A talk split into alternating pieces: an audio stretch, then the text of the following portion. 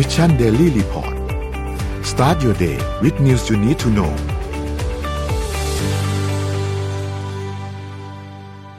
ได้เวลาพัฒนาทักษะใหม่ให้ประเทศไทย Mission to the Moon Reskill Thailand ต่อยอดความเชี่ยวชาญด้านสื่อออนไลน์ที่เข้าใจคนทำงาน สู่การเป็นผู้นำในการพัฒนาทักษะใหม่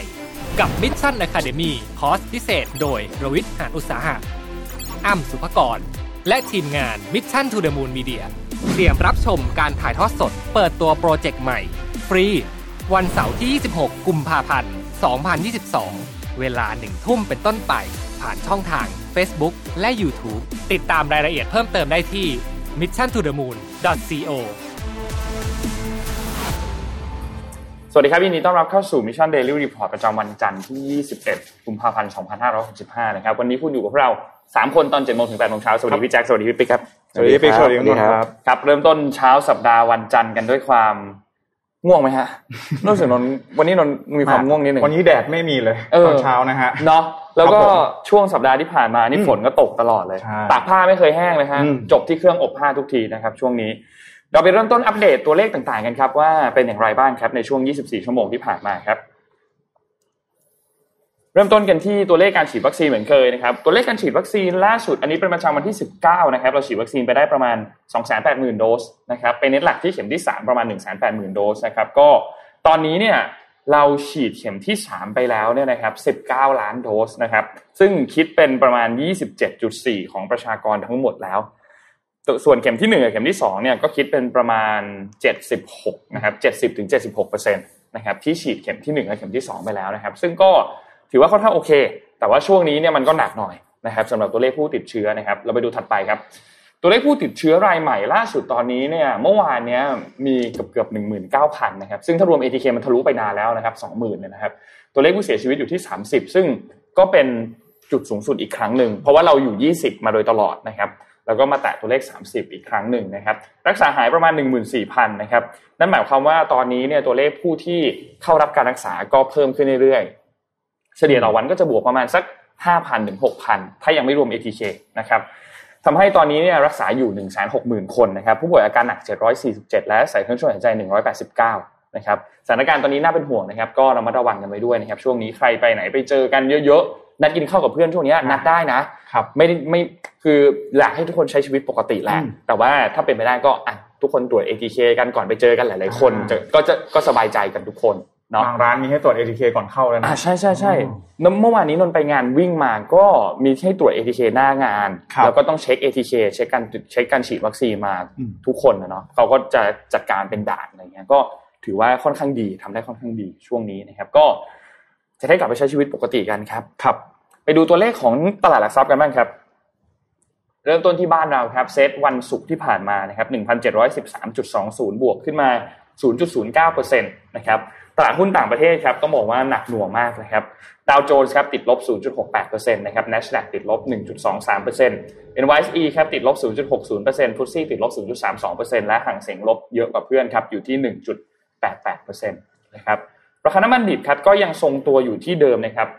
WTI ครับอยู่ที่ 91.07 นะครับ และ Brent crude oil อยู่ที่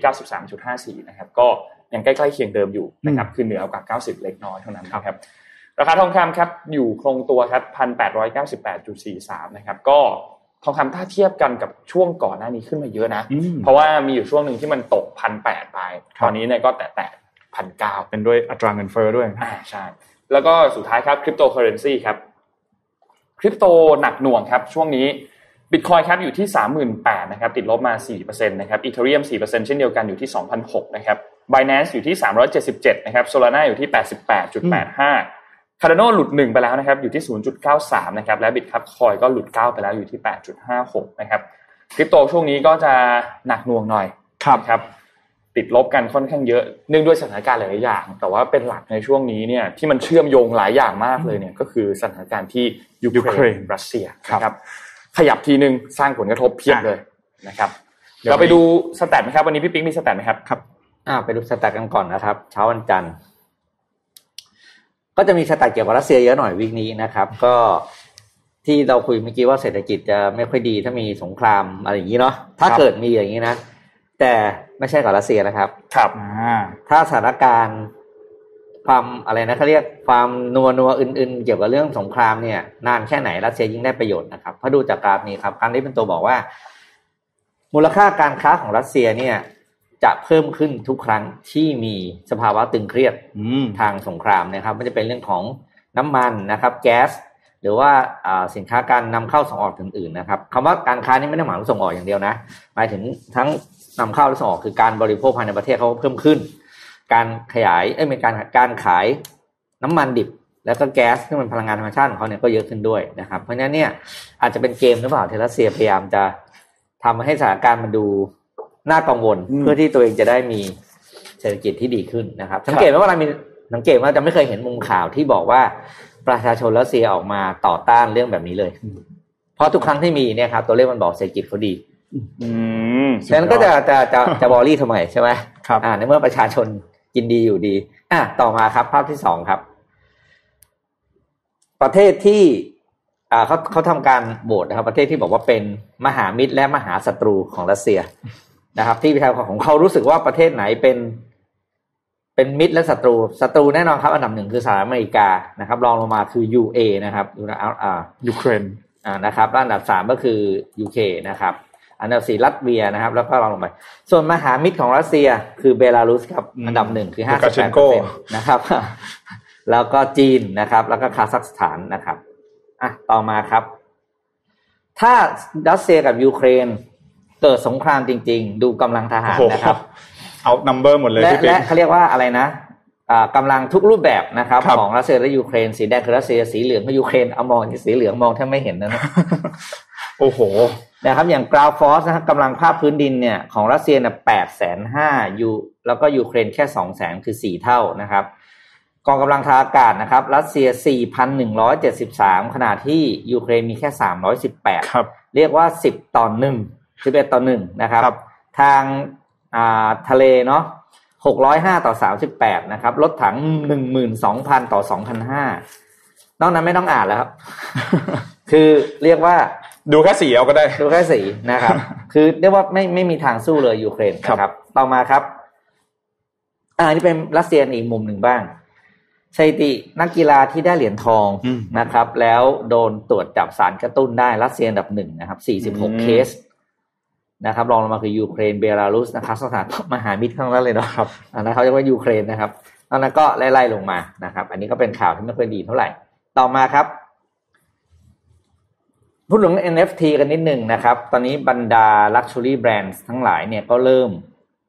สร้างรายได้อืมจากสิ่งที่เรียกว่า NFT กันแล้วนะครับ โดยอันดับหนึ่งตอนนี้คือโดเชนกับบาน่านะครับ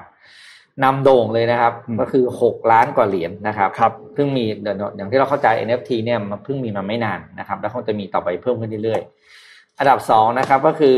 RTF k t นะครับอ่าแล้วก็ไล่ลงมาเป็น Burberry Givenchy แล้วก็ Gucci นะครับ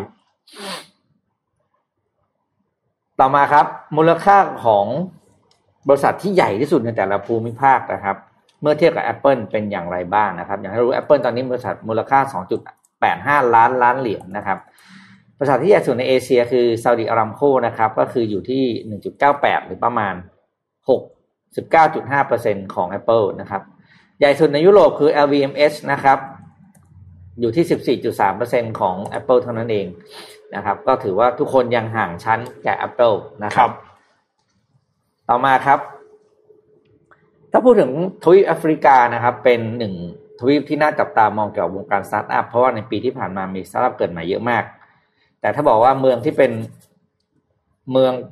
อะไรนะเขาเรียกชั้นนำอืมเมืองแถวหน้าของด้านสตาร์ทอัพในแอฟริกาก็คือที่ลากอสหรือในที่ไนจีเรียนะครับ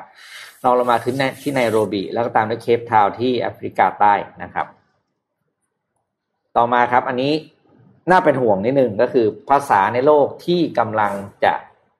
เรียกว่าไม่มีใครใช้อีกต่อไปนะครับ เยอะมากเลยนะคือผมเห็นชาตินี้แล้วคตรับกใจมากอย่างในเอเชียนะครับ คือมีอยู่693ภาษานะครับ ที่ถูกกำลังถูกพิจารณาอืมแล้วก็คาดการณ์ว่าจะเขาเรียกว่าไม่มีคนพูดละไม่มีใครใช้อีกแล้วนะครับอืมยุโรปเนี่ย148ภาษา แอฟริกา428ภาษา โอเชียเนีย โอเชียเนียคือออสเตรเลีย นิวซีแลนด์เนี่ยนะครับ733ภาษาครับนะครับอ่าก็อีกหน่อยโลกจะเหลืออีกไม่กี่ภาษาเท่านั้นนะครับ แล้วก็สิ่งที่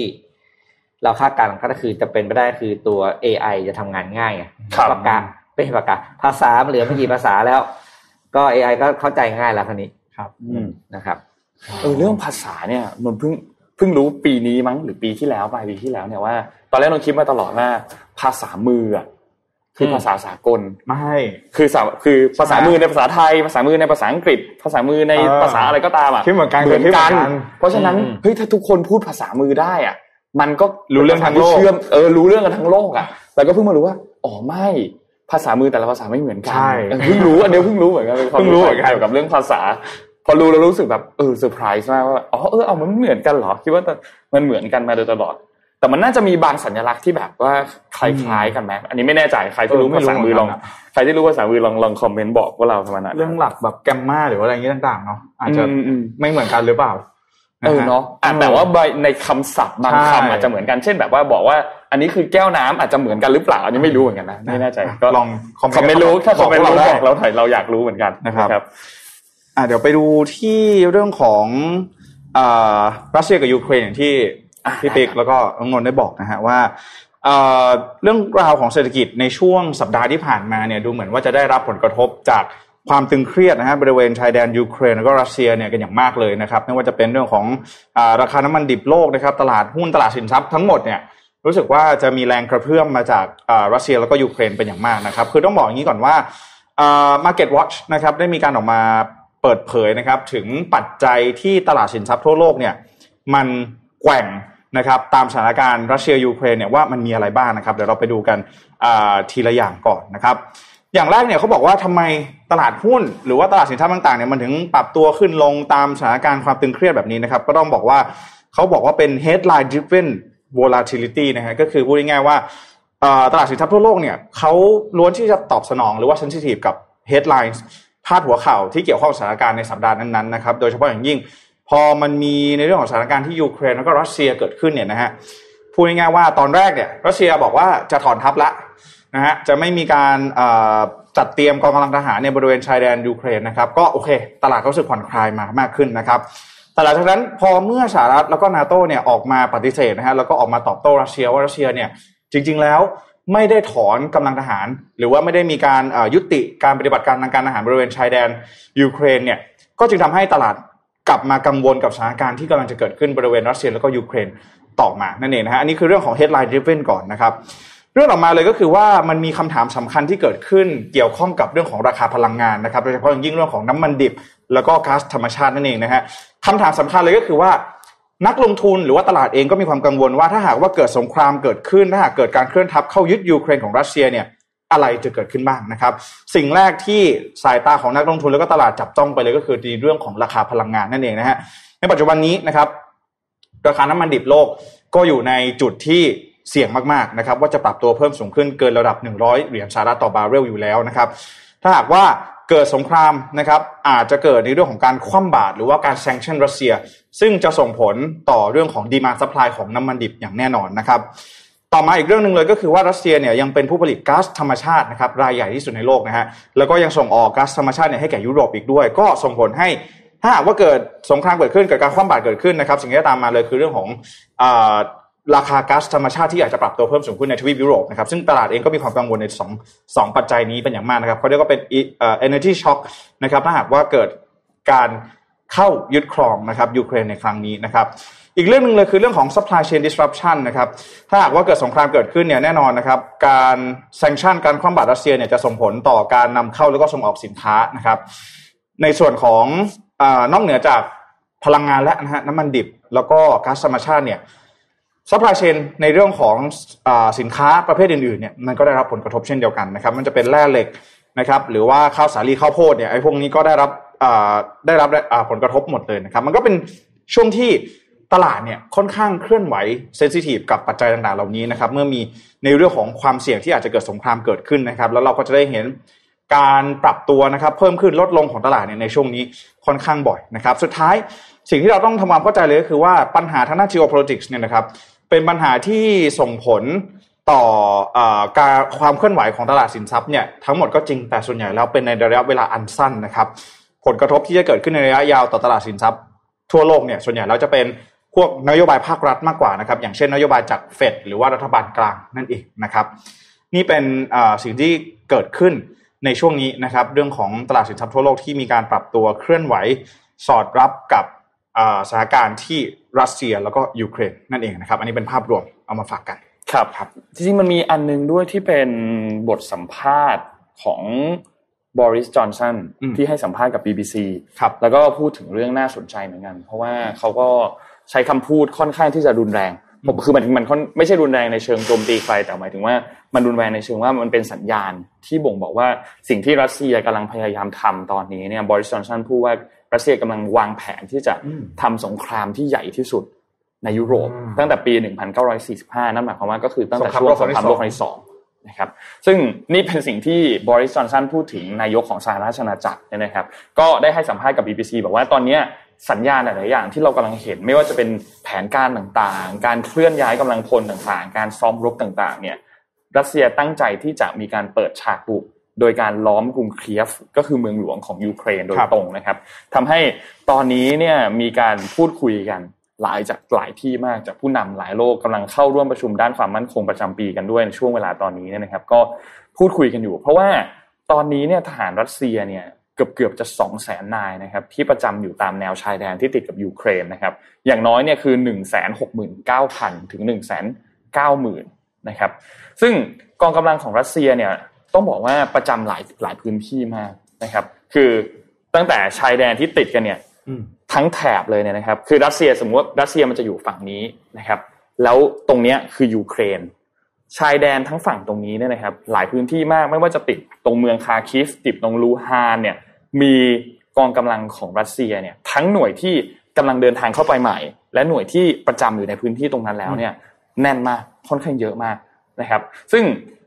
ก็อย่างที่บอกอย่างที่พี่แจ็คบอกนะครับ ความต้องการของยูเครนต่างๆเนี่ยนะครับ ความต้องการของฝั่งรัสเซียเนี่ย มันยังไม่มีกันเนาะแม้ว่ายูเครนจะเริ่มเริ่มส่งสัญญาณว่าเขาเองก็พร้อมถอยนะในเรื่องของการเข้าร่วมกับนาโตแต่ว่าชาติพันธมิตรต่างๆ รวมถึงรัสเซียเองเนี่ยก็ทั้งสองฝ่ายก็ยังไม่เห็นสัญญาณที่ชัดเจนของอีกฝั่งหนึ่งแหละตามความต้องการของตัวเอง เพราะฉะนั้นก็ยังมีการประชิดในช่วงใกล้พรมแดนเหมือนเดิม นะครับต้องติดตามสถานการณ์กัน day by day ครับอย่างที่เราแจ้งให้ฟังนะครับเดี๋ยวเราจะค่อยๆ อัปเดตกันให้ฟังเรื่อยๆสำหรับที่ยูเครนนะครับเราขอพาไปเรื่องใหญ่เรื่องหนึ่งที่เพิ่งเกิดขึ้นเมื่อวันศุกร์ที่ผ่านมาคือการอภิปรายทั่วไปนะครับตามมาตรา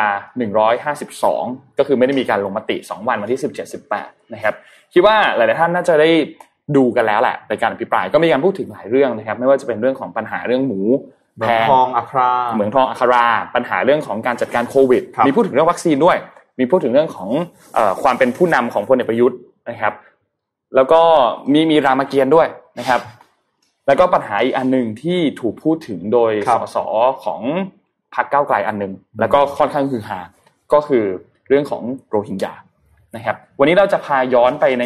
คดีของโรฮิงญาที่เกิดขึ้นเมื่อนานมาแล้วเนี่ยนะครับ ซึ่งเป็นประเด็นข่าวดังมาก ในสมัยก่อน เราจะพูดหลายประเด็นพอสมควรนะครับเดี๋ยวจะค่อยๆเล่าแต่จะเล่าให้กระชับที่สุด มีเพจที่ออกมาสรุปกันเยอะมากนะครับ ซึ่งเพจหนึ่งที่รู้สึกว่าสรุปข้อมูลได้ค่อนข้างดีก็คือเพจตัว poetry of beach นะครับเวลามีดราม่าหรือเวลามีเรื่องราวอะไรเกิดขึ้นในในโลกเนี่ยนะครับเพจนี้เป็นเพจหนึ่งที่สรุปข้อมูลได้ค่อนข้างดีนะครับ ซึ่งประเด็นเรื่องของโรฮิงญาเนี่ยนะครับมันเป็นประเด็นที่เกิดขึ้นในช่วงปี 58 นะครับที่มีการบุกมีตำรวจตำรวจเนี่ยเข้าไปบุกแคมป์ ที่จังหวัดสงขลาในตอนนั้นเนี่ยเป็นแคมป์ที่อยู่ในพื้นที่ชายแดนรอยต่อระหว่างไทยกับมาเลเซียนะครับพอเข้าไปแล้วเนี่ยก็ปรากฏว่าในค่ายค่ายนั้นเนี่ยเป็นค่ายที่ใช้กักคุมขังชาวโรฮิงญาซึ่งก็เป็นคนนี่แหละนะครับชาวโรฮิงญาเนี่ยถูกอบเป็นเป็นเป็นคนที่อพยพมาจากพื้นที่บริเวณเมียนมารัฐยะไข่อ่าใช่อพยพมา ซึ่งต้องบอกว่าในช่วงเวลาตอนนั้นเนี่ยโรฮิงญาเนี่ยได้รับการทรีตที่แย่มาก คือตั้งแต่ตอนย้ายออกมาเนี่ยนะครับ ไม่ว่าจะเป็นการเริ่มต้นจากการตัดสิทธิ์การเลือกตั้ง อยู่ดีก็ตัดสิทธิ์การเลือกตั้งของเขา และสุดท้ายก็ถูกให้อพยพออกมานะครับ เราจะเห็นภาพที่อยู่บนเรือเนาะตอนช่วงที่คุณแยมทัปนีเนี่ยไปทำข่าวที่เป็นภาพบนเรือทำสารคดีต่างๆเนี่ยนะครับ ซึ่งในช่วงเวลาตอนนั้นเนี่ยก็มีทั้งคนที่เห็นด้วยและไม่เห็นด้วยกับคุณแยมเยอะนะครับตอนที่ทำข่าวตอนนั้นเนี่ยก็ก็หนักเหมือนกันดราม่าแอดดิกยังยังยังวิจารณ์คุณแยมใช่ใช่ใช่นะครับ ช่วงช่วงเวลาตอนนั้นช่วเนี่งเวยลาตอนนั้นนะอืมในในณช่วงเวลาตอนนั้นเนี่ยนะครับแล้วนอกจากนี้เนี่ยในค่ายบริเวณตรงนั้นเนี่ยนะครับก็มีการขุดพบศพชาวโรฮิงญามากกว่า อย่างน้อยเนี่ยคือ 36ศพนะครับแล้วก็ผลจากการชันสูตรเนี่ยก็มีบางศพที่ขาดอาหารขาดสารอาหารจนครับตาย หรือว่ามีร่องรอยการถูกทำร้ายด้วยนะครับ ซึ่งชาวโรฮิงญาที่รอดชีวิตเนี่ยก็ให้สัมภาษณ์นะครับ มีคนเข้าไปสัมภาษณ์บอกว่า พวกเขาเนี่ยต้องจ่ายเงินอย่างน้อย 1 0,000 บาทถึง 70,000 บาท ให้กับกระบวนการค้ามนุษย์ เพื่อให้พาเขาเนี่ยอพยพจากเมียนมาลี้ภัยไปยังประเทศอื่นอืมยกตัวอย่างเช่นมาเลเซียเนี่ยนะคครัรับบแต่ว่าบางส่วนก็มีมาขึ้นฝั่งที่ไทย ซึ่งสุดท้ายแล้วก็ถูกรวมมานำมากักตัวกันไว้ที่นี่ที่สงขลาเนี่ยนะครับ แล้วก็มีการข่มขู่ญาติพี่น้องที่อยู่ที่มาเลเซียคือให้เรียกค่าไถ่นั่นแหละนะครับ ถ้าไม่ให้ค่าไถ่มาก็จะต้องถูกกักตัวหรือเอาไปขายเป็นแรงงานทาสต่างๆอันนี้คือภาพของคุณแยมนะครับ ซึ่งตอนนั้นเนี่ยก็มีตำรวจคนหนึ่งที่ทำคดีก็คือทางด้านของเอ่อ พลตำรวจตรีประวีนพงศิรินทร์นะครับ ซึ่งตอนนั้นเนี่ยตำแหน่งของท่านเนี่ยก็คือรองผู้บัญชาการภาคแปดภาคแปดตำรวจภูธรภาคแปดในช่วงเวลาตอนนั้นพูดง่ายๆก็คือเป็นตำรวจมือฉมังคนหนึ่งที่ทำมาคดีทำคดีช่วงนี้มีแล้วก็ทำมาหลายคดีด้วยใช่คดีปราบมาเฟียแท็กซี่ที่ภูเก็ตคดีทุจริตก่อสร้างโรงพักตำรวจ 369 แห่งทั่วประเทศเนี่ยนะครับ ซึ่งสุดท้ายแล้วเนี่ยก็เข้ามาทำคดีแล้วก็ถูกปฏิเสธไม่ให้ข้อมูล มีข้อมูลบางอันที่ไปไม่ถึง พลตำรวจตรีตวีนประวีนเนี่ยนะครับ ถูกปิดบังพยานหลักฐานต่างๆจากเจ้าหน้าที่รัฐ แล้วก็จากตำรวจด้วยกันอยู่ตลอดเวลารวมถึงมีการถูกข่มขู่ด้วยนะครับ นี่คือที่คุณรังสิมันต์โรมอภิปรายในวันนั้นเนี่ยนะครับ แล้วก็ในช่วงเวลาตอนนั้นเนี่ยก็มีผลงานอันหนึงผลงานระดับโบแดงเลย ก็คือผลงานที่จัดการเกี่ยวกับเรื่องของคดีของการค้ามนุษย์เนี่ยนะครับครับพลโทคงแป้นเนี่ยนะครับมานัดคงแป้นมานัดก็สามารถที่จะนำตัวพลโทมานัดคงแป้นเนี่ยไปขึ้นศาลได้ นะครับแล้วก็ถูกควบคุมตัวอยู่นะครับ แต่ก็มีการสุดท้ายเนี่ยตัดสินจำคุก 82 ปีด้วยนะครับ แต่สุดท้ายก็เสียชีวิต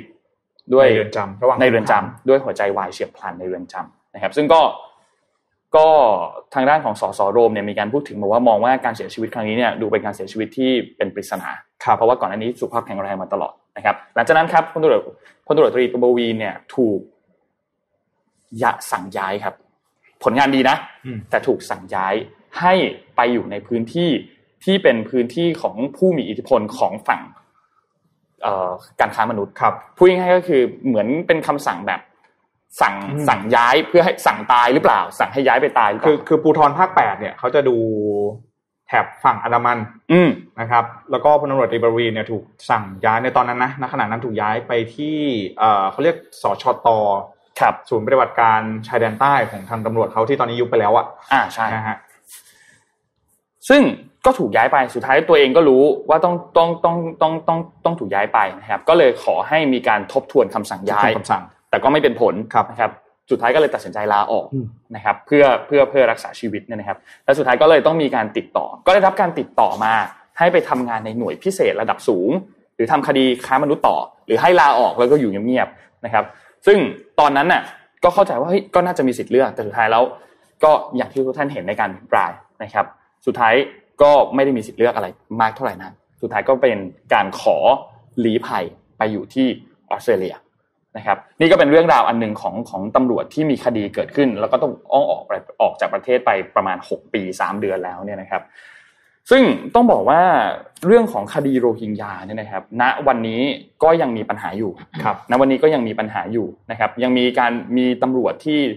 ที่ไม่นี่ไม่ใช่ตำรวจคนแรกที่ลี้ภัยแล้วกัน เป็นตำรวจคนหนึ่งที่มีคดีเกิดขึ้นมานะครับ แล้วก็ต้องบอกว่าในคดีตอนนี้เนี่ยตอนช่วงเวลาตอนนั้นที่คุณถาปนีไปทำเรื่องของโรฮิงญาเนี่ยก็เกือบไม่ได้ออกอากาศเหมือนกัน เกือบไม่ได้ไม่ได้ไม่ได้เผยแพร่ออกมานะครับเพราะด้วยปัญหาอะไรหลายๆอย่างนะครับ แต่อย่างไรก็ตามนะครับทางด้านของ พลตำรวจตรียิ่งยศเทพจำนงเนี่ยนะครับที่เป็นโฆษกสำนักงานตำรวจแห่งชาติเนี่ยก็ออกมาให้สัมภาษณ์ประเด็นที่ฝ่ายค้านมีการอภิปรายการปราบปรามจับกลุ่มคดีค้ามนุษย์เหมือนกันนะครับทางด้านของโฆษกเนี่ยก็อธิบายบอกบอกว่าในปี 58 ตอนนั้นเนี่ยคือต้องบอกว่าในเขาเขาอธิบายในทำนองว่า ไม่ให้ความสำคัญและประสิทธิภาพ และการดำเนินงานในลักษณะไม่มีมาตรฐานในการปฏิบัติที่เป็นธรรมนั้นเนี่ยสำนักงานตำรวจแห่งชาติขอชี้แจงแบบนี้ เรื่องที่หนึ่งคดีการค้ามนุษย์โรฮิงญาในพื้นที่สถานีตำรวจภูทรหรือว่าสพเนี่ยนะครับ ในปรังเบซาจังหวัดสงขลาเนี่ยนะคครัรับบในวันที่หนึ่งพฤษภาคมปี 58นั่นนะครับ คดีนี้เนี่ยเป็นคดีที่มีความผิดนอกราชอาณาจักรตามประมวลกฎหมาย ซึ่งก็มีการสรุปร่วมกันทำสอบสวนรวบรวมพยานหลักฐานต่างๆ แล้วก็มีการสั่งฟ้องผู้ต้องหาในคดีค้ามนุษย์อาชญากรรมข้ามชาติ แล้วก็หาข้อหาอื่น ๆ ที่เกี่ยวข้องเนี่ยนะครับ ซึ่งมีการออกหมายจับในคดีนี้เนี่ยจำนวน 155 ราย จับกลุ่มตัวได้แล้ว 120 เสียชีวิต 2 ราย และหลบหนี และอยู่ในระหว่างการติดตามจับกลุ่มเพิ่มเติมอีก 33 รายนะครับ ส่วนในส่วนของผู้ต้องหาเนี่ยเข้าสู่กระบวนการพิจารณาคดีแล้วศาลอาญาและศาลอุทธรณ์ได้พิจารณาพิพากษาลงโทษจำคุกจำเลยไปแล้วหลายรายนะครับ และขณะนี้เนี่ยก็อยู่ในระหว่างการพิจารณา พิพากษาของศาลฎีกาด้วยนะครับ แต่ถ้าใครมีข้อมูลที่มีประโยชน์เนี่ยก็สามารถที่จะส่งข้อมูลไปได้ เพื่อที่จะนำไปสู่การจับกลุ่มผู้กระทำผิดเพิ่มเติม ก็ขอให้โปรดแจ้งไปที่ทางสำนักงานตำรวจแห่งชาตินะครับส่วนนโยบายในการปราบปรามการจับกลุ่มการกระทำผิดที่เกี่ยวข้องกับการค้ามนุษย์สำนักงานตำรวจแห่งชาติเนี่ยภายใต้การกำกับดูแลของพลเอกประยุทธ์จันโอชารวมทั้งพลเอกประวิตยวงสุวรรณรองนายกรัฐมนตรีฝ่ายความมั่นคง และภายใต้การนำของพลตำรวจตรีสุวัสด์แจ้งยอดสุขผู้บัญชาการตำรวจแห่งชาติเนี่ยก็มีความมุ่งมั่นในการ จับกลุ่มตามนโยบายของรัฐบาลอย่างต่อเนื่อง ที่ผ่านมาก็มีการเร่งรัดการปราบปรามจับกลุ่มมาโดยตลอดนะครับมีผลการจับกลุ่มในปี 64 182 คดี ในปี 65 ตอนนี้ 11 คดีนะครับต้องบอกว่าการค้ามนุษย์เนี่ยถูกยกให้เป็นวาระแห่งชาติด้วย โทษสูงนะอ่าโทษสูงโทษสูงครับเป็นวาระแห่งชาตินะครับ เพราะฉะนั้นก็ช่วยกันครับ ถ้าถ้าถ้าใครมีข้อมูลมีเบาะแสอะไรก็แจ้งไปทางสำนักงานตำรวจแห่งชาติก็ได้นะครับ เพื่อให้เรื่องนี้เนี่ยหมดไปเพราะว่าต้องบอกว่าเรื่องของปัญหาการค้ามนุษย์เนี่ยจริงๆมีการพูดคุยกันมาเยอะมาก มีคนเสนอแนวทางออกมาเยอะมากนะครับ ไม่ว่าจะเป็นทางด้านของ UNHCR นะครับก็มีการเสนอแนวทางออกมาออกมาเหมือนกันว่าจะทำยังไงบ้าง เพราะว่ามันมีช่องทางเยอะมากในการลักลอบนำพาออกไป แล้วก็เราก็ต้องดูจุดประสงค์ด้วยเนาะเพราะว่าการที่ย้ายคนแบบนี้เนี่ยมันก็ มีประเด็นเรื่องของการค้าทาสการค้าแรงงานอยู่นะครับ เพราะฉะนั้นมันค่อนข้างใหญ่ ไทยไม่ใช่ประเทศเดียวที่เจอ มีหลายประเทศที่เจอปัญหาเรื่องของการค้ามนุษย์นะครับ ไทยประเทศเดียวเนี่ยมันใหญ่มันใหญ่ไม่พอที่จะจัดการกับปัญหานี้นะครับ เพราะฉะนั้นก็ต้องมีการหากลไกหลายอย่างทั้งระดับภูมิภาค กลไกระหว่างประเทศเพื่อเข้ามาสนับสนุนกลไกต่างๆ ที่อยู่ณตอนนี้ด้วยนะครับ อดีตเจ้าหน้าที่ของ UNHCR ที่เป็นคนไทยที่เป็นอดีตหัวหน้าสำนักงาน UNHCR เนี่ยครับประจำคอกบาซาบังกลาเทศนะครับเขาก็ออกมาให้สัมภาษณ์เหมือนกันจากประเด็นอันนี้นะครับ ที่จัดการในเรื่องของการค้ามนุษย์นะครับ นี่เป็นเพียงแค่ผิวน้ำมากๆนะที่นนท์เอามาเล่าให้ฟังเนี่ยจริงๆแล้วคดีมีความละเอียดมากกว่านี้เยอะมาก ไปย้อนดูของคุณยามถัปนีก็ได้ หรือไปย้อนดูการอภิปรายในสภาของสส.โรมก็ได้นะครับ เกี่ยวกับประเด็นนี้ คือโมเมนตัมที่ตามมาเนี่ยคือการที่พลตำรวจตรีประวีณ phone in เข้ามาเนาะในวันถัดมาโมเมนตัมมันก็เลยยิ่งยิ่งเข้มข้นมากขึ้นสำหรับเรื่องนี้เหมือนกับว่า ทางด้านของพลตำรวจตรีประวีณเองก็ได้มีการออกมาเปิดเผยข้อมูลเพิ่มเติมเนาะถึงเหตุการณ์สถานการณ์ที่เกิดขึ้นในแบบนี้นะครับ ก็จึงทำให้เรื่องนี้เนี่ยการเป็นในช่วงเสาร์ที่ที่ผ่านมาเนี่ยสังคมก็ให้การจับตามองกันอย่างใกล้ชิดนะฮะเนื่องจากว่ามีความเกี่ยวข้องกับข้าราชการระดับสูงนะครับไม่ว่าจะเป็นทั้งพลตำรวจตรีประวีณเองนะครับแล้วก็จากการดำเนินคดีที่ผ่านมาเนี่ยก็เราก็ได้เห็นนะครับเจ้าหน้าที่ระดับสูงของกองทัพบกนะครับอย่างพลโทมนัสคงแป้นที่ถูกศาลตัดสินเนาะว่ามีความผิดจริง ครับแล้วก็พลโทมนัสเนี่ยเป็นถึงผู้ทรงคุณวุฒิกองทัพบบกเลยนะนะครับในช่วงนั้นเราก็เหมือนกับสังคมก็นี่แหละนะฮะให้ให้ให้การจับตามองเป็นอย่างมากนะครับสำหรับคดีนี้นะฮะคือต้องบอกอย่างนี้ว่า เรื่องราวที่มันเกิดขึ้นเนี่ย เป็นเพราะว่าชาวโรฮิงญาเนี่ยนะฮะที่รัฐยะไข่ใช่ไหมพอมีคอน FLICT มีความขัดแย้งเกิดขึ้นเนี่ย ปรากฏว่า พอจะลี้ภัยไปที่ฝั่งบังกลาเทศเนี่ยบังกลาเทศก็ไม่รับ นะฮะเพราะฉะนั้นแล้วเขาไม่มีทางเลือกนะครับ ไม่ไม่รู้ว่าจะต้องทำอย่างไร เพื่อความปลอดภัยของตนเองนะฮะแล้วก็อยู่ก็ไม่รู้ว่าจะเกิดอะไรขึ้นนะครับ ครับ จึงทาให้เนี่ยแหละก็จะต้องตัดสินใจที่จะลงเรือนะครับ แล้วก็เดินทางข้ามทะเลอันดามันเนี่ยไปทางมาเลเซีย มาทางประเทศไทยมาเลเซีย อินโดนีเซียต่อไปนะครับ จึงทำให้ปัญหาเหล่านี้เนี่ยมันเกิดเพิ่มมากขึ้นในช่วงปี 58นะครับเพราะว่าพอคอน FLICT มัน เข้มข้นรุนแรงมากขึ้นนะครับ เรื่องนี้เนี่ยมันก็เลยกลายเป็นเรื่องที่มีความรุนแรงมากขึ้นตามมาในพื้นที่อาเซียนของเราแบบนี้นั่นเองนะฮะต้องดูกันต่อไปนะฮะว่าทางด้านตำรวจออกมาชี้แจงแล้วนะฮะก็รอดูนะครับเดี๋ยวพาไปดูเรื่องเศรษฐกิจกันบ้างนะครับ แต่ว่า เศรษฐกิจในแบบอเมริกันมากๆเลย บ้านเราเนี่ย เวลาเศรษฐกิจดีไม่ดีเราจะวัดจากอะไร มาม่าป่ะพี่เวกอ่าเราใช้มาม่ามาม่า index อ่ามาม่า index นะครับที่ที่อเมริกาเนี่ยเขาใช้ Big Mac ครับอ่าอ่าเขาเรียกว่า Big Mac Index Big เขา Mac เรียกว่า Index เขาเรียกว่า burger index นะครับอันนี้อ่าจะเล่าอ๋อเรื่องโอเค burger index ให้ฟังนะครับ ก็อืม Big Mac เนี่ยเกิดมาตั้งแต่ปีหนึ่งเก้าห้าเจ็ดนะโอ้โหยาวนานมากแล้ว ตอนที่อ่านเนี่ยบอกฮะก็ประมาณหกสิบปีครับนะโดยประมาณหกสิบห้าปีนะครับ ก็แน่นอนก็คือเกิดจากอ่า แมคโดนัลเป็นผู้คิดค้นเมนูตัวนี้ขึ้นมานะครับ แล้วก็เป็นเมนูที่ผูกพันกับคนสหรัฐมาตลอดนะครับ จนนักเศรษฐศาสตร์ในยุคหนึ่งเนี่ยเกิดเห็นว่าราคาบิ๊กบิ๊กแม็กเนี่ยมันสอดคล้องกับความเปลี่ยนแปลงทางเศรษฐศาสตร์ครับนะครับ ก็เลยมีการ develop ชื่อขึ้นมาก็คือ Big Mac Index ขึ้นในปี 1986 นะครับ ซึ่งเป็น เป็นวิถีคนอเมริกันเลยแหละ ที่เขาจะดูว่าเศรษฐกิจดีไม่ดีเนี่ยเขาบอกให้ดูที่ราคา Big Mac นะครับ ตั้งแต่อ่าย้อนกลับไป 10 ปีก็คือประมาณปี 2012 ถึงปัจจุบันนะครับ ราคา Big Mac เนี่ย เฉพาะ Big Mac อย่างเดียวนะไม่ไม่ไม่ได้เป็นเซตนะ Big Mac ราคาขึ้นมาแล้ว 40%นนะครับในช่วง 10 ปีที่ผ่านมานะครับ ซึ่งถือว่าดีหรือไม่ดีเนี่ยเขาก็เอาไปเทียบ คือเขาบอกเลย Big Mac เป็นตัวเทียบได้เลย แล้วสิ่งที่นักเศรษฐศาสตร์จริงๆโดยเฉพาะโดยเฉพาะในหลาย ๆ รัฐนะครับ คือใช้ Big Mac Index เนี่ยไอ้ burger index เนี่ยเป็นตัววัดความมั่งคั่งทางเศรษฐกิจของรัฐตัวเองอย่างจริงจังอ๋ออย่างเช่นเซนต์ลุยส์ Federal Reserve นะครับ ก็ใช้ Big Mac เนี่ยเป็นตัวประกาศให้ประชาชนในรัฐรู้เลยว่า เฮ้ยฮัลโหลเศรษฐกิจเราเป็นยังไงบ้างนะครับอ่าลองดูนะครับว่าเป็นยังไงบ้าง ปัจจุบันนี้ราคา Big Mac เนี่ยอยู่ที่ 6 เหรียญ5เซนต์นะครับครับสหรัฐอเมริกาก็อย่างที่บอกขึ้นมา ประมาณ 40%นะครับ แล้วมาดูว่าตัวเลขเศรษฐศาสตร์จริงๆเนี่ยที่วัดออกมาเป็น officially ด้วย index ตัวอื่นเนี่ยเป็นยังไงนะครับ ที่สหรัฐอเมริกาปัจจุบันนี้เนี่ย consumer price index เนี่ยเพิ่มขึ้น 22%แต่ cost of living index คืออัตราค่าครองชีพเนี่ยเพิ่มขึ้น 37%ในช่วง 10 ปี แปลว่าใกล้เคียงนะ Big Mac บวก 40 cost of living บวก 37 นะครับ ในขณะที่อ่า food price index เนี่ยโดยโดยวัตถุดิบเนี่ยขึ้นอยู่ประมาณ 7% ทุกปีนะครับ ค่าเช่าบ้านบวกขึ้น 40%อ่าราคารถมือสองนะครับ เพิ่มขึ้น 39%นั้นจะสังเกตเห็นว่าราคา Big Mac หรือ Burger Index เนี่ย มันใกล้เคียงมากกับตัวเลขหลักๆ เพราะฉะนั้นเนี่ยเขาบอกเลยว่าเป็นสิ่งที่ทางภาครัฐ หรือว่าทางหน่วยงานต่างๆ เนี่ยเขาบอกว่าถ้าประชาชนที่ไม่รู้เรื่องเศรษฐศาสตร์ ว่าตัวเองเนี่ยมีค่าใช้จ่ายในการครองชีพสูงขึ้นเท่าไหร่ มีภาระทางการเงินเพิ่มขึ้นเท่าไหร่เนี่ยให้ดูที่ราคา Big Mac ดู Big Mac ถ้า Big Mac เพิ่มขึ้น ในอัตราที่เรารู้สึกว่ามันแพงแปลว่านั่นน่ะ ต้นทุนในการค่าครองชีพของเราสูงนะ เพราะ Big Mac นะครับ เป็นหนึ่งในอาหารที่มีคนที่คนอเมริกันบริโภคมากสุดในแต่ละวันอืมบิ๊กแม็กหนึ่งชิ้นนะครับ ประกอบด้วยต้นทุนหลายด้านหลายหลายอย่างมาก วัตถุดิบค่าเช่าร้าน ค่าค่าแรงจ้างคน ค่าขนส่ง เพราะฉะนั้น everything จิงก e เบลบิ๊กแม็กรวมอยู่ในนั้นหมดนะครับ เพราะฉะนั้นเนี่ยถ้า Big Mac ราคาเปลี่ยนแปลงอย่างไร แปลว่าเศรษฐกิจกำลังเป็นไปอย่างนั้นอ๋อนะครับบทความนี้เข้าใจเขาก็ทำออกมาเตือนว่าครับถ้าไม่รู้ว่า เรากำลังจะมีภาระค่าใช้จ่ายในการครองชีพมากขึ้นเท่าไหร่ ให้ดูที่ราคา Big Mac อ๋อโอ้วันนี้เข้าใจเลยพี่ปิ๊กสงสัยมานานแล้วเรื่อง Big Mac Index เนี่ยทำไมมันขึ้นราคาวะ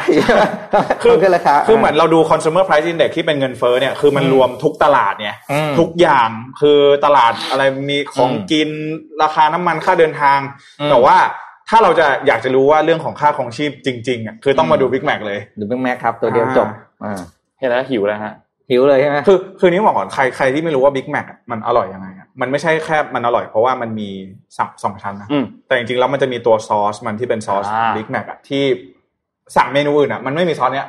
ครับอ่าต้องต้องไปลองดูนะฮะแมคแมคโดนัลเข้าได้นะฮะเข้าเข้าได้นะครับเข้าได้นะครับเข้าได้นะฮะ ทีมงานรบกวนเอา contact ขึ้นมาให้ติดต่อแล้วนะฮะบาร์ contact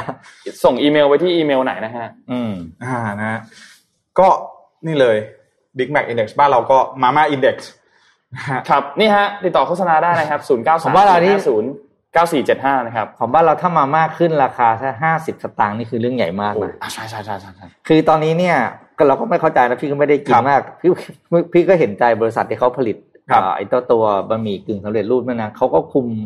ต้นทุนจนไม่รู้จะคุมยังไงแล้วอะอืมเพราะขึ้นที่มันกระทบกับกับประชาชนมากจริงมาม่าอันปนี้ลากระป๋องๆเงี้ยอันนี้เห็นใจทุกฝ่ายครับโอเคฮะเดี๋ยวพาไปดูเรื่องของประกันโควิด กันสักนิดหนึ่งฮะอย่างที่ได้รายงานไปว่าเมื่อวันที่ 15 กุมภาพันธ์ที่ผ่านมาเนี่ยสมาคมประกันชีวิตไทยนะครับ ได้มีการส่งหนังสือไปยังโรงพยาบาลคู่สัญญา แล้วก็ตัวแทนประกันนะครับ ทั่วประเทศแล้วนะครับ ถึงเรื่องของ แนวทางการจ่ายสินใหม่ทดแทนให้แก่ผู้ที่ติดเชื้อโควิด -19 นะครับ แต่ว่าต้องเข้ารับการรักษาตามเกณฑ์ใหม่ของกระทรวงสาธารณสุขก็คือการรักษาตัวแบบ Home Isolation นั่นเองนะฮะว่าสมาคมประกันชีวิตไทยเนี่ยจะไม่ถือว่าผู้ป่วยที่เข้ารับการรักษาตัวที่บ้านหรือว่า Home Isolation เนี่ยเป็นผู้ป่วยในอีกต่อไปนะครับทำให้เรื่องของค่ารักษาพยาบาลนะครับ แล้วก็ค่าชดเชยรายได้เนี่ยอาจจะไม่สามารถเบิกกับกรมธรรม์ที่ท่านทำเอาไว้ได้นั่นเองนะครับ ล่าสุดเนี่ยมีทางด้านของกรณีตัวอย่างแล้วนะครับ ดรบุญญเกียรติการเวกพันธ์นะครับอาจารย์ประจำหลักสูตร รัฐศาสตร์ มหาบัณฑิตนะครับมหาวิทยาลัยรามคำแหงนะครับตรวจท่านเนี่ยนะครับมีการตรวจยืนยันว่าพบการติดเชื้อโควิด -19 นะครับด้วยวิธีการ RT-PCR test นะครับหลังจากนั้นเนี่ยนะครับสมาคมประกันชีวิตเนี่ยนะครับคือตรวจพบเนี่ยวันที่ 19 กุมภาพันธ์นะครับซึ่งถือว่าเป็นวันที่สมาคมประกันชีวิตไทยเนี่ยปรับหลักเกณฑ์การเคลมประกันโควิดไปแล้วนะครับ4วันด้วยกัน ทำให้ประกันนะครับที่เป็นประกันโควิด แล้วก็ประกันสุขภาพเองเนี่ยที่ทำเอาไว้เนี่ยนะครับ ไม่สามารถที่จะเบิกความคุ้มครองได้นะครับ โดยทางด้านของทางด้านของคุณอาจารย์บุญเกียรติเนี่ยครับก็บอกว่าเออก็ไม่แน่ใจเหมือนกันว่าเราจะทำประกันไปทำไมนะครับ ในเมื่อซื้อประกันไปแล้ว ไม่สามารถที่จะเบิกมาเบิกค่าชดเชยได้นั่นเองนะครับ คือเรื่องนี้เนี่ยนะครับทำให้ทางด้านของ ทางด้านดรบุญเกียรติเองเนี่ยนะครับก็บอกว่าก่อนหน้านี้นะครับมีอาการไอนะครับแล้วก็เริ่มมีการปวดเมื่อยจึงได้ไปตรวจหาเชื้อเบื้องต้นนะครับ แล้วก็ได้มีการเข้ารับการรักษานะครับในฮอสพิทอลคู่สัญญานะครับในวันที่ 19 กุมภาพันธ์นะครับโดยทางด้านของดรมุญเกียรติเองเนี่ยได้รับวัคซีนมาแล้ว 4 เข็มนะครับโดยวัคซีนเข็มล่าสุดเนี่ยเป็นวัคซีนของไฟเซอร์นะครับเมื่อวันที่ 8 กุมภาพันธ์นะครับแต่ว่าสุดท้ายแล้วเนี่ยก็มาติดเชื้อนะครับในวันที่ 19 กุมภาพันธ์นั่นเองนะครับ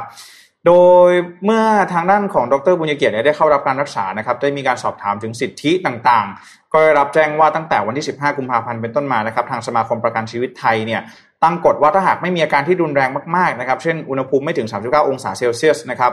ก็ไม่สามารถเคลมประกันได้นะครับนึงจึงต้องจึงตั้งคำถามนะครับถึงกระบวนการการเปลี่ยนแปลงกฎนี้ว่ามีความเหมาะสมหรือไม่นะครับ เพราะว่าตอนซื้อกรมธรรม์เนี่ยยังไม่ได้มีกฎเกณฑ์แบบนี้นะครับ ทีนี้เรามาย้อนดูเรื่องของอกฎเกณฑ์นะครับ ใหม่สำหรับการรับผู้ป่วยเนี่ยเป็นผู้ป่วยในนะครับของโรงพยาบาลเมื่อท่านเนี่ยติดเชื้อโควิด -19 นะครับโดยสมาคมประกันชีวิตไทยนะครับได้อ้างอิงถึงเกณฑ์ของกระทรวงสาธารณสุขนะครับที่ได้มีการกำหนดแนวทางปฏิบัติการรับผู้ป่วยติดเชื้อโควิด -19 นะครับเข้าเป็นผู้ป่วยในเนี่ยว่าจะต้องมีความจำเป็นทางการแพทย์นะครับตามหลักเกณฑ์ของกระทรวงสาธารณสุขข้อใดข้อหนึ่ง หนึ่งในห้าข้อนี้นะครับ ก็คือหนึ่งไข้สูงกว่า 39 องศาเซลเซียสเป็นระยะเวลานานกว่า 24 ชั่วโมงนะครับหายใจเร็วกว่า 25 ครั้งต่อนาทีในผู้ใหญ่นะครับ ค่าออกซิเจนอ่า saturation เนี่ยนะครับน้อยกว่า 94%นะครับมีโรคประจำตัวมีการเปลี่ยนแปลง หรือจำเป็นต้องติดตามตามอาการอย่างใกล้ชิดนะครับ ตามดูแลพินิจของแพทย์นะครับสำหรับในเด็กต้องมีอาการหายใจลำบากซึมลง ดื่มนมหรือทานอาหารน้อยลงนั่นเองนะฮะคือพูดง่ายๆว่า 5 ข้อนี้เนี่ยนะครับ คือสมมติว่าเราติดเชื้อโควิด -19 เนี่ย เราเดินไปเข้าโรงพยาบาล ถ้าเราไม่มีห้าข้อนี้ เขาจะไม่ถือว่าคุณเป็นผู้ป่วยไหน ต่อให้เราจะไปฮอสพิทอลหรือว่าเราจะอยู่โฮมไอโซเลชันต่างๆ แล้วก็ถ้าเกิดว่าไม่มีไม่มีอาการหนึ่งในห้าข้อนี้เนี่ย เราก็ไม่ได้อัดมิดโรงพยาบาลอยู่แล้วอะครับเพราะฉะนั้นในกฎเกณฑ์ใหม่นี้เนี่ยนะครับ ก็ตอนนี้เริ่มมีกรณีหรือว่าเริ่มมีเคสให้เราได้เห็นแล้วนะครับ คืออย่างของดรบุญเกียรติเองก็มีการออกมาบอกว่ากรมธรรม์เนี่ยนะครับยังไม่หมดอายุนะครับหนึ่งเลยก็คือกรมธรรม์โควิดนะครับที่ทำเอาไว้ จะหมดอายุนะครับในวันที่ 18 มีนาคมนะครับขณะที่ประกันสุขภาพที่ซื้อไว้คุ้มครองโรคเนี่ยมันก็รวมโควิดเอาไว้ด้วยนะครับ ในกรมธรรม์เนี่ยมันมีเงื่อนไขนะครับ คือการจ่ายเงินชดเชยรายได้นะครับ ได้มากถึงวันละ 5,000 บาท สูงสุดเป็นเวลา 10 วัน จากการพักรักษาแล้วก็พักฟื้นนะครับ ก็ทำให้เขาเองเนี่ยไม่ได้รับเงินตรงนี้นั่นเองนะครับ ก็สำหรับทางออกนะครับ ตอนนี้ทางด้านของคอปพอเองนะครับ ก็กล่าวว่า คณะคอปพอก็มีการประชุมพิจารณาเรื่องนี้นะครับ แล้วก็ยังต้องไปหาดือกับกระทรวงสาธารณสุขต่อในภายหลังนะครับ แล้วก็ต้องอตอนนี้เนี่ยนะครับคอปพอเนี่ยนะครับกระทรวงสาธารณสุขเนี่ยนะครับก็ได้มีการส่งหนังสือยืนยันไปที่คอปพอแล้วนะครับ ว่ากรณีผู้ป่วยโควิดรักษาตัวเองที่บ้าน home isolation หรือว่า community isolation หรือว่า hospital เนี่ยจัดอยู่ในระบบการดูแลผู้ป่วยในของโรงพยาบาลนะครับ อ้างเป็นเหตุให้ไม่จ่ายสินใหม่ไม่ได้นะครับ ก็ตอนนี้ต้องรอดูว่าทางคอปพอเนี่ย จะมีการออกมาบังคับใช้กฎหมายข้อใดอย่างไรนะครับ ใช้อำนาจของตัวเองเนี่ยอย่างไร ให้ทางด้านของเอ่อบริษัทประกันเนี่ยนะครับ ปฏิบัติตามอ่าตามที่ทางด้านของกระทรวงอ่ากระทรวงสาธารณสุขเนี่ยได้มีการออกมาชี้แจงนะครับ ว่าอืม Home Isolation Hospital เนี่ย ถือเป็นผู้ป่วยไหนนะนะครับ ก็ตอนนี้เราจะได้เห็นเคสกรณีแบบนี้เนี่ยเกิดขึ้นเรื่องประกันนี่พอช่วงตั้งแต่ช่วงโควิดมานี่ ประเด็นเยอะมากเลยเนาะถูกต้องฮะเยอะมากเยอะแบบเยอะจริงๆอะอืมประเด็นเรื่องของประกันเนี่ยนะครับครับ ก็วันนี้เอามาฝากกันนะครับ อืมครับวันนี้เรามีข่าวอันนึงมาฝากจากบอสด้วยครับเมื่อกี้เห็นมีคนถามถึงพี่แท็บอยู่ครับนะครับ ก็เลยมีข่าวอันนึงมาฝากกันนะครับ แต่ว่าเดี๋ยวเราไปฟังมาพร้อมกันดีกว่าว่ามันคือเรื่องอะไรครับขออีกทีหนึงครับอีกทีหนึ่งอีกทีหนึ่งเสียงมาไหมครับ มาไม่เอ่ย จริงๆเนี่ยหลายคนก็ถามผมมานะครับว่าเอ๊ะ reskill เนี่ยมันจำเป็นไหมนะครับแล้วมันจะต้องทำเยอะขนาดไหน เราจะต้องเรียนหนักขนาดไหน อะไรที่ควรเรียนอะไรที่ไม่ควรเรียนนะครับ Mission to the Moon เนี่ยอยากจะชวนทุกคนมาคิดทุกคนมาวิเคราะห์ทุกคนมาถกเถียงกันในประเด็นนี้นะครับกับงาน launch event ของ Reskill Thailand นะครับห้ามพลาดเลยนะครับ วันนั้นเนี่ยเราจะมีกิจกรรมที่น่าสนใจหลายอย่าง ที่อยากจะมาตอบคำถามนี้ได้แล้วอาจจะทำให้คุณเนี่ยสามารถวางแผนอนาคต ในการพัฒนาตัวเองได้อย่างดีมากขึ้นครับแล้วพบกันนะครับวันเสาร์ที่ 26 กุมภาพันธ์นะครับตั้งแต่เวลาหนึ่งทุ่มเป็นต้นไปทาง Facebook แล้วก็ YouTube ของ Mission to the Moon นะครับพิเศษสุดๆเลยสำหรับท่านที่ลงทะเบียนก่อนงานนะครับจะได้รับเอ่อ e-magazine ซึ่งผมเป็นคนเขียนเองนะฮะก็เอาไปลองอ่านกันดูก่อนได้นะครับ แล้วพบกันนะครับ สวัสดีครับอ่าตัวโปรเจกต์อันนี้เนี่ยเป็นโปรเจกต์ใหญ่ของปีนี้เลยปี 2022 นะครับทีมงานตั้งใจทำกันมากนะครับ ตัวคอนเซปต์เนี่ยคือ Reskill Thailand นะครับก็อย่างที่เห็นครับหลาย ๆ ภาคธุรกิจเราเริ่มฟื้นฟูกันแล้วเนาะแล้วก็แน่นอนว่าทักษะใหม่ๆเนี่ยก็เป็นเรื่องสำคัญสำหรับการฟื้นฟูเหมือนกันนะครับเพราะฉะนั้นถ้าจะตอบโจทย์ในวันนี้ถ้าจะขับเคลื่อนให้ได้เนี่ยก็เลยฝากเรื่องนี้ไว้ด้วยเกี่ยวกับเรื่องของการรีสกิลนะครับก็จะมีอีเวนต์จัดขึ้นในวันเสาร์นี้นะครับ26 กุมภาพันธ์ตอนหนึ่งทุ่มเป็นต้นไปนะครับรับชมออนไลน์ได้เลยนะครับ Facebook YouTube ของ Mission to the Moon ได้ทุกช่องทางเลยก็ ฝากกันไว้ด้วยนะครับ แล้วก็อย่าลืมเข้าไปลงทะเบียนกันด้วยนะครับ ก็จะได้ตัว e-magazine ด้วยอ่านนะครับแน่นอนครับเรื่องของการ Reskill นะครับ ในช่วงนี้ก็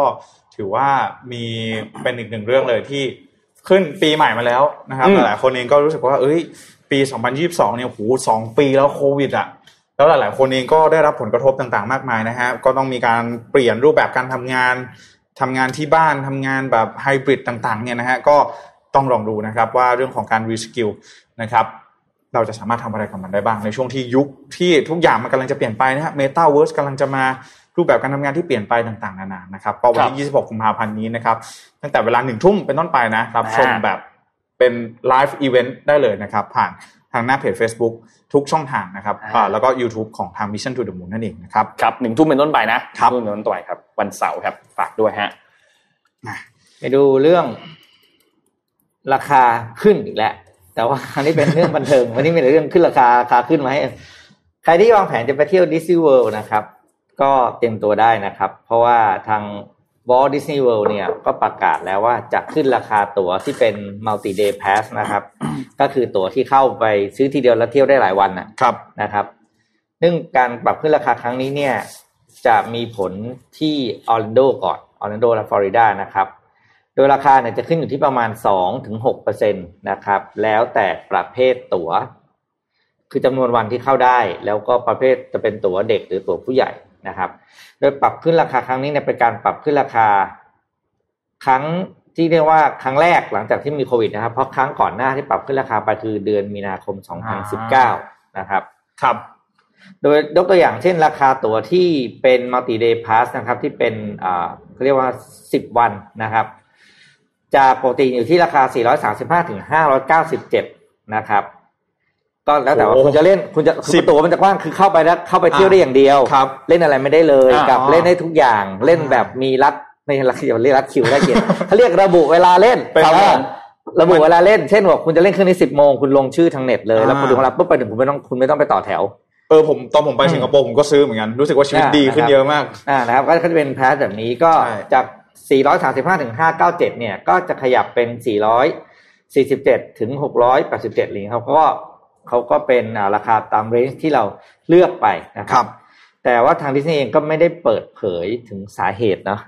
ว่าทำไมถึงขึ้นราคานะครับ แต่ก็เอามาฝากข่าวสั้นๆให้รู้ว่าสำหรับใครที่จะไปเที่ยวนะ เก็บเงินเพิ่มครับนะครับเก็บเงินเพิ่ม แต่ตัวที่เป็นแบบ day pass ไม่ขึ้นนะครับอืมวันวัน day pass ไม่ขึ้นนะครับ ขึ้นเฉพาะคนที่ไปเที่ยวแบบตัวตัวแบบ multi day นะครับ ก็ไม่แน่ใจว่ากักตุนหรือเปล่าที่นู้นเขาไม่มีแล้วเขาประกาศปกติแล้วเมื่อก่อนเห็นข่าวอันหนึ่งแต่ว่าพอดีไม่ได้ cap มางานอีเวนต์ใหญ่อีกอันหนึ่งบอกเลยว่าไม่มี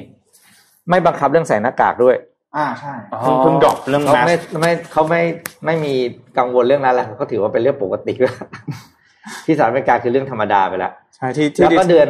อืมเดือนนี้กับเดือนหน้าเนี่ย เป็นเดือนที่ต้องจับตามองเลยว่าแต่ละประเทศเนี่ยกำลังจะยกเลิกมาตรการครับนะครับ ในเรื่องของ การอะไรนะเขาเรียกกักตัวอะไรต่างๆนะครับ มีข่าวญี่ปุ่นเนี่ยก็อย่างที่บอกญี่ปุ่นจะเปิดประเทศเดือนเมษาอืมเวียดนามเป็นเดือนมีนาคม คือตอนนี้ต้องตับตาแล้วว่าประเทศไหนเปิดก่อนเนี่ยมันก็มีทั้งดีทั้งเสียเนาะครับดีก่อนที่คุณได้ตังค์จากนักท่องเที่ยวก่อนเพราะนักท่องเที่ยวอยากเที่ยวเยอะอ่าแต่ข้อเสียก็คือคุณเตรียมมาตรการความพร้อมหรือยังสำหรับการเนี่ยรับป้องกันความเสี่ยโรคตรงนี้อ่านะครับอ๋อเรื่องนี้มี มีข้อมูลพอดีฮะจากทางด้านของ 20 สมาคมท่องเที่ยวอืมนะครับ ไม่ว่าจะเป็นเอ่อสมาคมโรงแรม สมาคมพัตตาคารไทยเนี่ยนะฮะออกมาเออขอให้ทางภาครัฐนะครับ เริ่มทบทวนเรื่องของมาตรการการเข้าประเทศแบบ test and go อีกครั้งหนึ่งนะครับ หลังจากที่เราเนี่ยได้เปิดให้นักเดินอ่านักท่องเที่ยวต่างชาติใช่ไหมฮะจากทุกประเทศเลยในรอบนี้นะคือรอบรอบเดือนพฤศจิกายนเนี่ย ประมาณ 60 กว่าประเทศ แต่ว่ารอบนี้เนี่ยทุกประเทศเลยนะครับ Test and Go อีกหนึ่งครั้งนะครับโดยมีการกำหนดคือ Test and Go ตอนนี้เนี่ยมีการกำหนดให้ตรวจ RT-PCR เนี่ยสองครั้งนะครับครั้งแรกคือวันที่เดินทางมาถึงแล้วก็ครั้งที่สองเนี่ยในวันที่5นะครับซึ่งทาง 20 สมาคมที่เกี่ยวข้องกับอุตสาหกรรมการท่องเที่ยวไทยเนี่ยก็บอกว่าให้ยกเลิกการตรวจ RT-PCR test ครั้งที่สองได้ไหม ในวันที่อ่า5เนี่ย เพราะว่ามันยุ่งยากลำบาก มากจะต้องมีการตามตัวกลับมาตรวจนะครับ ก็ถือว่าเป็นอุปสรรคของการเดินทางนะครับ เข้าประเทศไทยแล้วก็ถือว่าเป็นเรื่องของความไม่สะดวก แล้วก็ต้นทุนการเดินทางที่เพิ่มมากขึ้นสำหรับนักท่องเที่ยวนั่นเองนะครับอืมคืออมคือตอนเนี้ยเวลาเดินทางเข้ามาวันแรกต้องตรวจอยู่แล้วอันนี้ต้ปองกติ common sense เนาะอืมพอมาถึงต้องตรวจอยู่แล้วรอผลออกถ้าผลติดลบก็ไม่เป็นปัญหาคุณก็ครัเข้าบไปท่องเที่ยวได้แต่ต้องตามมาตรวจอีกทีหนึงวันที่สามหรือห้านะ วันที่ห้าห้าใช่ไหมอ่าแล้วต้องมากักตัวต้องกลับอีกมาอีกรอบหนึ่งนะอ่า RT-PCR อีกรอบหนึ่งในวันที่ใช่ห้าแต่ว่าระหว่างวันที่สองสามสี่นี่คุณไปเที่ยวได้นะ ถูกต้องไปไหนก็ได้เลยนะครับ ซึ่งเป็นไปได้ก็มีความเป็นไปได้เหมือนกัน ที่ระหว่างสองสามสี่คุณไปเที่ยวมาแล้วอาจจะติดในช่วงเวลาตอนนั้นที่คุณไปเที่ยว หรือถ้าถ้าตรวจมามาแล้วไม่เจอเนี่ยอืมอาจจะช่วงนี้ก็อาจจะไปแพร่ให้คนอื่นแล้วก็ได้ ใช่ ซึ่งมันก็เลยแบบมีความงงงๆนิดนึงนะใช่คือนะฮะถ้าสมมุติว่าจะเอาวันที่ห้าเนี่ยอืม คุณก็กักหนึ่งสองสามสี่ห้าไปเลยใช่ใช่เข้าใจเข้าใจไหมถูกต้องหนึ่งสามสี่ห้าไปเลย หรือถ้าจะให้เป็น Test and Go ไปแล้วเนี่ย คุณก็หนึ่งอย่างเดียวครับ แล้วห้าก็ไม่ต้องตามมาแล้วก็ได้อืมอะไรเงี้ยก็ก็เป็นหนึ่งมาตรการที่มีความนิดหนึ่งนะก็ไม่สร้างความลำบากให้กับนักท่องเที่ยวครับประมาณหนึ่งเหมือนกันทางสมาคมก็บอกว่าอยากให้เป็นการเหมือนกับว่าอำนวยความสะดวกให้กับนักเดินทางอะไรแบบนี้นะครับ อันนี้เป็นข้อแรกก่อนที่เขาที่เขาออกมาออกมาร้องขอนะครับครับ ขณะอีกเอ่อในข้อนี้เนี่ยเขาบอกว่าเป็นการประหยัดค่าใช้จ่ายแล้วก็ความสะดวกเนาะสำหรับข้อที่สองก็คือว่าลดการกักตัวของผู้ติดเชื้อเนี่ยจากเดิม10วันให้เหลือ5วันอืมนะครับเอ่อข้อ3คือยกเลิกมาตรการกักตัวผู้สัมผัสเสี่ยงสูง ที่หากว่าตรวจหาเชื้อแล้วเป็นลบนะครับ ก็ไม่ต้องกักตัวนะครับเอ่อแล้วก็มีการปรับลดประกันนะครับ วงเงินประกันการเดินทางจาก 50,000 เหรียญสหรัฐเป็น 25,000 เหรียญสหรัฐนะครับ ก็จะทำให้นี่แหละต้นทุนการเดินทางเข้ามาเนี่ยมันถูกลงนะครับเอ่อ นอกจากนี้นะครับยังขอให้พิจารณาประกาศให้โควิด -19 นะครับเป็นโรคประจำถิ่นในเดือนมีนาคมนี้นะครับตามแนวทางที่ประเทศต่างๆ ได้เริ่มมีการเนี่ยเอ่อดำเนินการแล้วนะครับ แล้วก็อาจจะขอให้ยกเลิกการตรวจ RT-PCR ครั้งที่หนึ่งในเดือนมีนาคมนี้ด้วย ถ้าหากว่ามีการประกาศให้โควิด -19 กลายเป็นโรคประจำถิ่นนะครับ ก็อืมได้มีการส่งหนังสือนะครับ ไปที่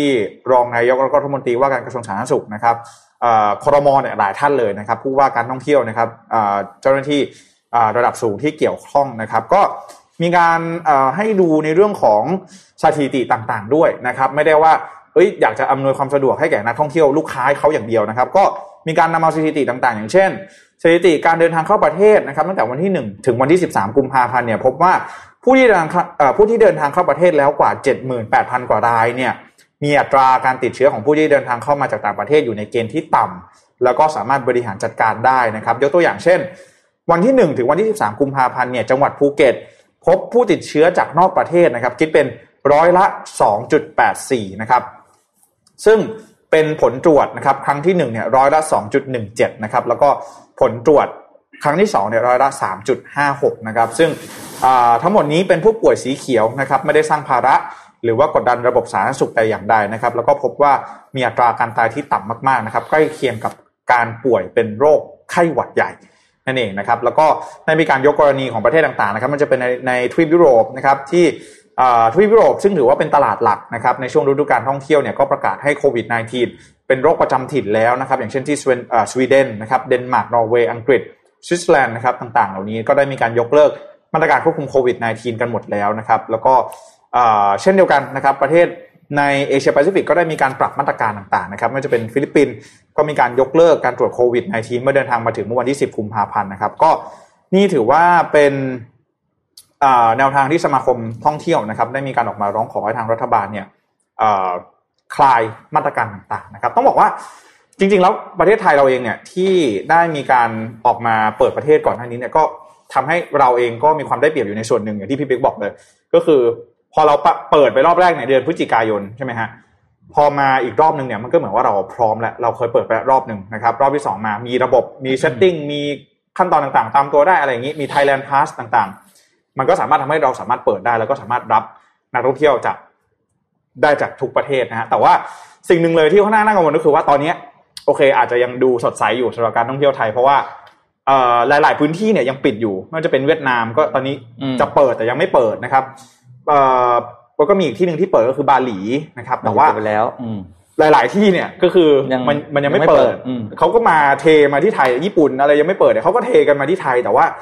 ไอ้วันที่ประเทศต่างๆ เริ่มเปิดเนี่ย อันนี้แหละ ต้องรอดูแลแชร์ไป ใช่ ก็นักท่องเที่ยวต่างๆก็อาจจะมีจำนวนที่ปรับลดลงได้นะครับ ในในปีที่ปีต่อต่อไปนะครับ อยากเห็นอยากอยากไปเที่ยวแล้วจริงๆนะ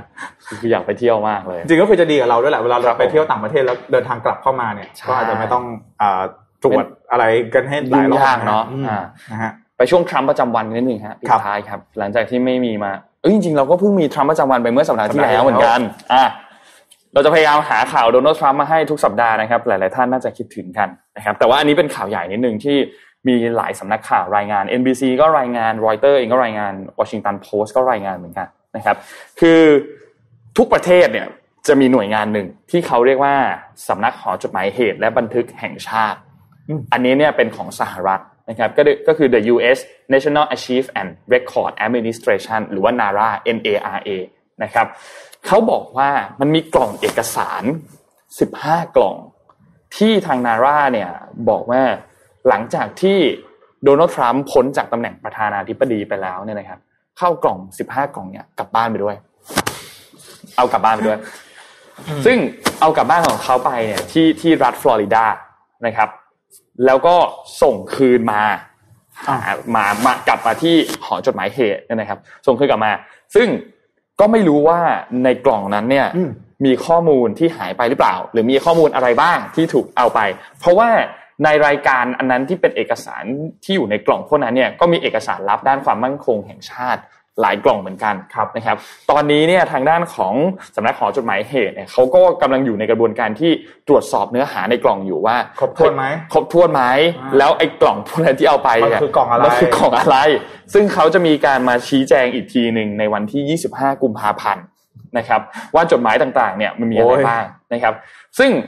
ในนั้นเนี่ยมีจดหมายที่เดวิดเฟร์ริเอโรเนี่ยนะครับเขาเป็นนักจดหมายเหตุจาก NARA เนี่ยส่งถึงแคโรลีนมาโลนีนะครับเป็นผู้แทนจากพรรคเดโมแครตเขาส่งไป ซึ่งก็ตอนนั้นเนี่ยเป็นประธานคณะกรรมการกำกับดูแลสภาผู้แทนราษฎรของสหรัฐด้วยนะครับแล้วตอนนี้เนี่ยก็แจ้งเรื่องไปยังกระทรวงยุติธรรมแล้วนะครับก็จะมีการดำเนินการสอบสวนต่อไปแหละว่ามีเป็นว่าว่าเกิดอะไรขึ้นนะครับในช่วงต้นเดือนที่ผ่านมาเนี่ยนะครับทางคณะกรรมการคณะกรรมการกำกับดูแลเนี่ยก็ได้มีการเปิด การสอบสวนเกี่ยวกับบันทึกที่โดนัลด์ทรัมป์เนี่ยเอาออกไปจากทำเนียบขาว แล้วก็เมื่อสัปดาห์ที่แล้วเองเนี่ยก็มีการกรรมการชุดนี้เนี่ยก็ส่งจดหมายถึงเฟเรโรด้วย เพื่อขอข้อมูลเอกสารทั้ง 15 กล่องดังกล่าวว่ามีข้อมูลอะไรบ้างนะครับ ซึ่งทางหน้าของคุณมาโลนี่เนี่ยก็ระบุในจดหมายว่า คือกังวลมากค่อนข้างกังวลมาก เพราะว่าบันทึกเหล่านี้เนี่ยไม่ได้ถูกมอบให้กับนาราทันทีครับเมื่อโดนัลด์ทรัมป์สิ้นสุดตำแหน่งประธานาธิบดีอ่าแต่ถูกส่งออกไปหลังจากนั้น แล้วก็ดูเหมือนว่าบันทึกบางอย่างเนี่ยจะถูกลบออกไปแล้วด้วย เนื่องจากว่าละเมิดกฎหมายว่าด้วยการบันทึกของประธานาธิบดีหรือว่า PRA เนี่ยนะครับโดนัลด์ทรัมป์ก็เลยออกมาแถลงวันศุกร์ที่ผ่านมาโดนัลด์ทรัมป์บอกว่าเขาก็ไม่ได้ทำอะไรผิด ตัวเขาไม่ได้ทำอะไรผิด หอจดหมายเหตุแห่งชาติไม่ได้ค้นหาอะไรเลย พวกเขาได้รับบันทึกของประธานาธิบดีเมื่อมีการร้องขอในกระบวนการปกติ แล้วก็เป็นกิจวัตรปกติ เพื่อรับรองการรักษามรดกของผม และตามกฎหมายบันทึกของประธานาธิบดี ซึ่งเขาระบุว่าถ้านี่เป็นใครก็ตามนอกจากทรัมป์ก็คงไม่มีเรื่องราวอะไรเกิดขึ้นเพื่อให้ถ้าบอกว่าถ้าอันนี้เป็นประธานาธิบดีคนอื่น ก็คงไม่มีปัญหาอะไร แต่บังเอิญว่าเป็นโดนัลด์ทรัมป์น้อยใจเฉยน้อยใจน้อยใจตัดพ้อตัดพ้อตัดพ้อนะครับซึ่งในเอกสารหลายๆอันเนี่ยนะครับมีการรายงานผ่านสื่อของสหรัฐในนิวยอร์กไทมส์เองก็เป็นอีกสื่อหนึ่งแล้วก็ The Washington Post ก็พูดถึงเหมือนกัน เพราะว่าเรื่องนี้เนี่ยมีแนวโน้มที่จะเพิ่มแรงกดดันทางกฎหมายของจนของให้กับโดนัลด์ทรัมป์อืมแล้วก็เจ้าหน้าที่อื่น ๆ ของเขาเนี่ยก็ต้องเผชิญด้วยว่าเฮ้ยเอกสารนี้เหล่านี้เนี่ยถูกนำออกไปจากทำเนียบขาวได้ยังไงอืม ไปถ้าเป็นที่บ้านของโดนัลด์ทรัมป์ที่ฟลอริดาได้ยังไงนะครับ ถ้าเป็นบ้านเราต้องสร้างแบบอะไรนะอาถรรพ์นะเพราะว่าถ้าหยิบกลับไปบ้านแล้วจะนอนไม่หลับอะไรนะเออมีคนมีคนมาเข้าฝันอะไรอย่างเงี้ยเออคิดเหมือนกันคิดเหมือนกัน ถ้าหยิบเอกสารนี้ออกไปเออคนที่หยิบไปออกจากคำเรียกขาวต้องมีอันเป็นไปอเอย่างเงี้อยอะไรอย่างนั้นอะมันก็จะแบบเออไม่มีใครกล้าหยิบไงเออ ต้องสร้างให้มันเป็นแบบว่าเออเหมือนเป็น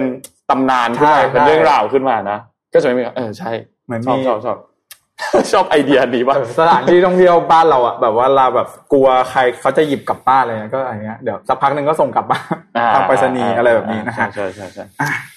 ก็เดี๋ยวไปดูตัวเลขปิดผู้ท้ายติดเชื้อครับวันนี้กันสักนิดหนึ่งนะฮะว่าครับสถานการณ์เป็นอย่างไรบ้างนะครับวันนี้มีผู้ติดเชื้อโควิด -19 นะครับเพิ่มขึ้นนะครับ18,883 คนนะครับแล้วก็เอ่อหายป่วยวันนี้เนี่ย14,914 คนนะครับเสียชีวิตเพิ่มด้วย 32 รายนะครับครับ อัตราการเสียชีวิตเนี่ย อันนี้เป็นเลขที่ค่อนข้างน่ากังวลนะครับสำหรับเรื่องของอัตราการเสียชีวิต เราขยับหลักอืมสิบขึ้นมาแล้วจากหลักเลขสองครับขึ้นมาเป็นเลขสามนะครับในช่วงเวลาตอนนี้ คือมันจะหมายถึงความรุนแรงของโรคด้วยนะครับ ATK วันนี้เท่าไหร่ฮะ ATK ข้อมูลยังไม่ออก อันนี้เป็นข้อมูลของเมื่อวานนี้อยู่โอเคเมื่อวานนี้เนี่ยเรามี ATK 8,800ครับครับ ซึ่งวันนี้ก็คงไม่ไม่ไม่ได้น้อยกว่ากัน ไม่ได้มากกว่ากันเท่าไหร่นะก็คงอยู่ในตัวเลขที่ใกล้เคียงกัน ก็อาจจะน่าจะอยู่ เกือบเกือบหนึ่งหมื่นโอเคนะครับนะครับ เพราะฉะนั้นผู้ติดเชื้อตอนนี้เนี่ยต่อวันเนี่ยใกล้เคียงจะทะลุสามหมื่นไปแล้วนะครับ ถ้ารวม ATK ด้วยนะครับครับระมัดระวังตัวกันด้วยนะครับในช่วงเวลาตอนนี้นะครับอะวันนี้คิดว่าน่าจะครบถ้วนพี่ๆข่าวครับนะครับ ขอบคุณสปอนเซอร์ของเรานะครับ ขอบคุณ SCB นะครับผู้สนับสนุนแสนใจดีของเรานะครับที่อยู่กับเรามาอย่างยาวนานนะครับขอบคุณ SCB มากๆนะครับสัปดาห์นี้เนี่ยมีข้อมูลดีๆจาก SCB มาฝากกันแน่นอนนะครับกลับรอมาแล้วติดตามกันได้เลย นะครับและขอบคุณ Devante ด้วยครับ Premium Skincare for Men ครับผิวหน้าดูดีหน้าดูเด็ก ใครก็เดาอายุไม่ถูกนะครับภายใต้แนวความคิด Future Biotechnology for Men Skin นะครับหาซื้อได้แล้วครับ ช่องทางอีคอมเมิร์ซต่างๆนะครับ Lazada, Shopee, JD Central, We Love Shopping แล้วก็เว็บไซต์ d e v a n t e 2 9 6 com ของเขานะครับ ก็ครับช่องทางไหนก็ได้ที่ทุกท่านสะดวกถูกต้องอยากให้ลองอยากให้ลอง คือเขามี skincare เนี่ยมันมีหลายอันเนาะอืมมันไม่ได้มีแค่แบบว่าเซรั่มไม่ได้มีแค่ night cream day cream อืมมันมีโฟมล้างหน้าด้วย มีที่แมสหน้าด้วย ก็อยากให้ลอง ลองดูจากอะไรง่าย ๆ ที่เราใช้อยู่แล้วในชีวิตประจำวันก็ได้อย่างเช่นโฟมล้างหน้าอย่างเงี้ยใช่ตัว cleanser อะไรเงี้ยก็ลองเริ่มต้นดูจากตัวนั้นก็ได้นนชอบ cleanser ของเขามากคิดว่าถ้าใช้ขวดนี้หมดก็คงซื้อขวดต่อไปเหมือนกัน บางทีผู้ชายอะไม่ค่อยรู้หรอกจะเริ่มตรงไหนดีเออใช่ใช่ต้องไปใช่ซื้อตัวไหนเซรั่มอะไรยังไงเนี่ยลองของเดวอนเทเขาเขาบอกว่าเป็นอ่า skincare for men เนี่ยใช่จบเลยที่เดียวจบ แล้วเขาให้ข้อมูลดีทานหนึ่งสองสามสี่วิธีทำยังไงเนี่ยคุณเรียนรู้รอบเดียวครับแล้วก็จะ เข้าใจมากขึ้นอืมนะครับก็ฝากเดวันเทไปด้วยนะครับครับ และสุดท้ายขอบคุณท่านผู้ฟังทุกๆท่านครับที่ติดตาม Mission Daily Report ในทุกๆเช้านะครับก็อย่าลืมวันเสาร์นี้นะ เรามีอีเวนต์นะครับ Reskill Thailand อ่าหนึ่งทุ่มตรงนะครับช่องทางทาง Facebook ทาง YouTube นะครับก็ฝากไว้ด้วยนะครับครับสำหรับการreskill ในช่วงเวลาตอนนี้ครับวันนี้เราสามคนลาไปก่อนครับ แล้วพบกันใหม่อีกครั้งหนึ่งวันพรุ่งนี้วันอังคารครับ สวัสดีครับ สวัสดีครับ Mission Daily Report start your day with news you need to know